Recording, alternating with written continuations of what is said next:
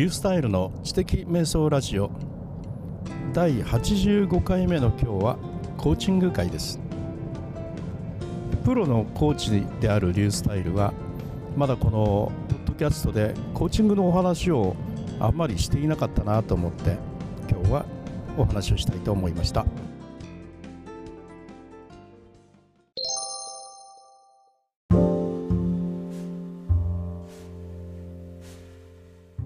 えっと、僕がですねあのコーチングに、の勉強を始めたのは、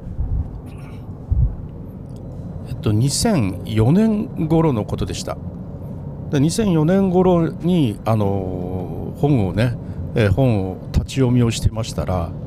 コーチングっていう耳慣れない見慣れない言葉があ本のねあの背表紙にありましてなんだこれと思ってねコーチングなんていう言葉はね誰も当時知らなかったんですよね。コーティングなら知ってるんですよね。車のコーティングやりますみたいな感じでね。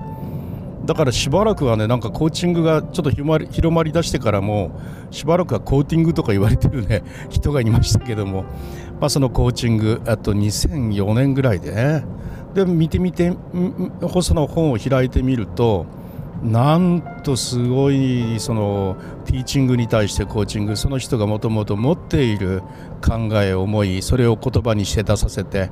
ね、あの目標達成にしていくっていうねすごいことが書いてあってね。うわなんだこれはと。あのとにかく質問によってその人の持っている考えを引き出していくんだっていうね。でまさにねあの教師の仕事じゃないかと思いましたね。教師ってそうなんですよ。あの質問によって、えー、子どもの思考を引き出していき子どもの意欲を引き出していきそして、えー、知っていることを形にしてより負に落ちる。そういうような営みなんですよね教育っていうのはね。授業っていうのは。でこれまさに教師のねやっていることなので、えー、教師としてはねちゃんとこのスキルを身につけないとダメだっていうことをすごく自分の中で思ってそれで独学を始めました。で出ている本はほぼ全て買ってその時7冊ぐらいあったんですがあ7冊ぐらいあって全部読みましてね。そしてこれは本当大事なことだと思ってもっとちゃんと勉強して、えー、ちゃんとして、えー、コーチになりたいと思いまして。であの当時はねコーチ A みたいな感じであのスクールがあったんですけど高かったんですよね。なめちゃくちゃ高くて何十万もしましてね。まあ学校だから当たり前なんですけど当然当たり前です学校だからね。でただその頃はまだ子育て中でね、えー、出せなかったんですよそれだけのお金がね。だからもう一生懸命自分で勉強していってまああの後輩のねあの能力のね育成などにも活用をしてきたんですけれどもまあ、あの退職が近づいてきて子供ももう独立していくと少し余裕が出てきたんで、まあ、自分がねずっと生涯、えー、ね、あの身ににつけていきたいかったそのコーチングのスキルちゃんとやっぱ身につけてあのコーチプロのコーチになろうということで、まあ、連れ合いに相談しましてね。でお金出してちょうだいよということで一生懸命プレゼンしましてね。でこれを私がね免許を取った暁にはこうこうこうしてこれだこのようにして世の中の役立つんだみたいな感じで一生懸命プレゼンしましてね。プレゼン作って。そしてようやくうんと言ってもらってですね、えー、っと入学とそれから、えー、授業費用をポンと出してもらったんですよね。何十万ぐらいあったんですけどね。結構な金額だったけれどもねポンと出してくれまして。で、えー、1年間かけてそのね土日のね、えー、授業に通いましてねそして最後あのー、試験に合格することができたんですね。あの試験を受けるための資格っていうのが結構ハードルが高くてあのまずねその規定の授業を全てあの受けている必要があるこれはもう当たり前のことですよね。それからね5名の方にフルでつまりあの3ヶ月間ですね。1回30分の、え、コーチを3ヶ月間フルでちゃんと行ったという実績ですね。それはあのその方が間違いありませんよというね、え、証明をしてくれればいいんですがその5名の方のからのあの間違いなく3ヶ月間コーチしましたという署名です証明ですね。それをそれとあの試験ですね。そのそれができた上あそれから僕自身があの1ヶ月間プロのコーチからあコーチングを受けたという。でこのね、資格を受けて初めて、え僕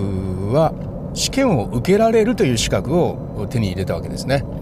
でもうねそれであの申し込みましてあ確かにということでそれであの試験用紙が入った封筒をもらいました。でその封筒を見てみましたらですね、えー、数十枚のね問題用紙があって一つ一つがねあの問題になってるんですね。でそれぞれにあのちゃんとレポートを書いていかなきゃいけない。1ヶ月間でねその10枚のレポートをねえ書きました。これは大変だったんですよ。そして最後はね実際に自分がコーチングしているところの状況をあの録音してそれをね送るという。そういうことまで全て含めた上でですね試験を受けたんですね。ですからねもうあの試験用紙を出した時にはもうやりきったという感じがしていました。もうこれでね、えー、もし、えー、ね、落ちたらもう仕方がないと。しかしでもこれでもし受かったら自分は本当にねあの何ですか自信持ってコーチングができると思いました。あのこれだけのねあの何ですか条件設定をクリアして、えー、そしてあの自分はあの受けたわけですので、えー、それ一つ一つのまた試験もちゃんと書いていったわけですので、えー、これはもう相当自分のあの全力を出したということがありますので、まあ、それでダメだったら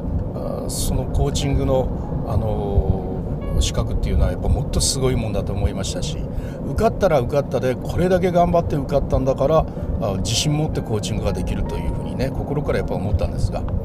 まあ、それで4月1日に発表を見に行ったら受かっていたということでもう本当にね、えー、僕は嬉しかったですね。この年になってもう60歳手前になってですね試験を受けてプロになったというのはね本当に嬉しかったです。でそれからはですねあのずっとコーチングをやっていきましたが、まあ、あの現職中であるということでねあの無料でずっと行ってきました。で現在無料でですね30数名ぐらいの方に計150時間ぐらいで、ね、ずっとコーチングをしていきましてまあそれなりにあの自分の方のねスキル向上にも役立てて役立役立てさせてもらってるんであのとても良かったなというふうに思ってるんですね。で来年の、えー、3月に私退職なのでそれ以降はもうプロのコーチとして有料でですね、えー、コーチをしていくわけですけれども。まあねあのどういうそこの本当にプロのコーチとしてお金をいただくというそういう形でねコーチングをするということがどれほど自分のビジネスになっていけるのかということをですね。いろいろ心配はありますね。もちろんそれで生活をしていくというところまでにはとてもたどり着けないと思いますけれども。でもねあのこれってもう簡単にたどり着く人もいるんですよね。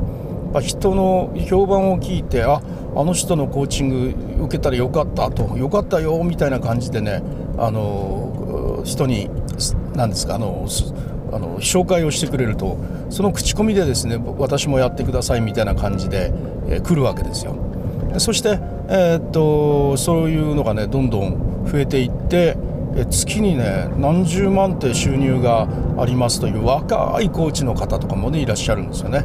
でその方が私にコーチングをお願いしてこられたことがあってびっくりしたんですけどね。いや自分もコーチングをやっぱり受けるしている以上受けなきゃいけないからということでね。その方を3ヶ月間コーチングさせていただいたことがあるんですがもうすごく勉強になりました。やはりこうね一生懸命やってたそんなような感じであのー、ですね。ちゃんとね収入を得ていらっしゃるコーチの方がやっぱいるんだなということでねこれ安心しましたね。はい。まあ僕がどういうような形でね そのコーチとしてマネタイズをしていくのかというところは、まあ、これからの自分のビジネス感覚次第になっていくんで、まあ、今後はねそういう勉強をちょっとしていかないといけないんだろうとは思いますけれども、まあ、ワクワクすることではありますね。自分の能力スキル一本でね、えー、お金をいただくっていうことはね。ただそれ以上に今はね無料だからまだいいけれどもやっぱ有料ってなるとね本当に責任を生じますのでねやりっぱなしでは絶対ダメだからですね。そういうようなことも含めましてまあ、あの今後プロのコーチとして、えー、やっていくためにあのいろんなことをねきっとクリアしていかないといけないんだろうなと今思っていると。いうようなことです。はいいかがだったでしょうか、えー、まあコーチングっていうことですね。やっぱ、えー、私のこのコーチングを学ぶようになってからあ実際にそれをプロのコーチになりそしてそれを今後どうやってマネタイズしていくのかという、まあ、そういう今あの中間点に自分がいるというところですね。いろいろと今から学ばせていただきながら、まあ、来年の3月以降はプロのコーチとして、成り立つ仕事ができるようにねさらに実績を積んでいきたいというふうに思っております。それではまたリュースタイルでした。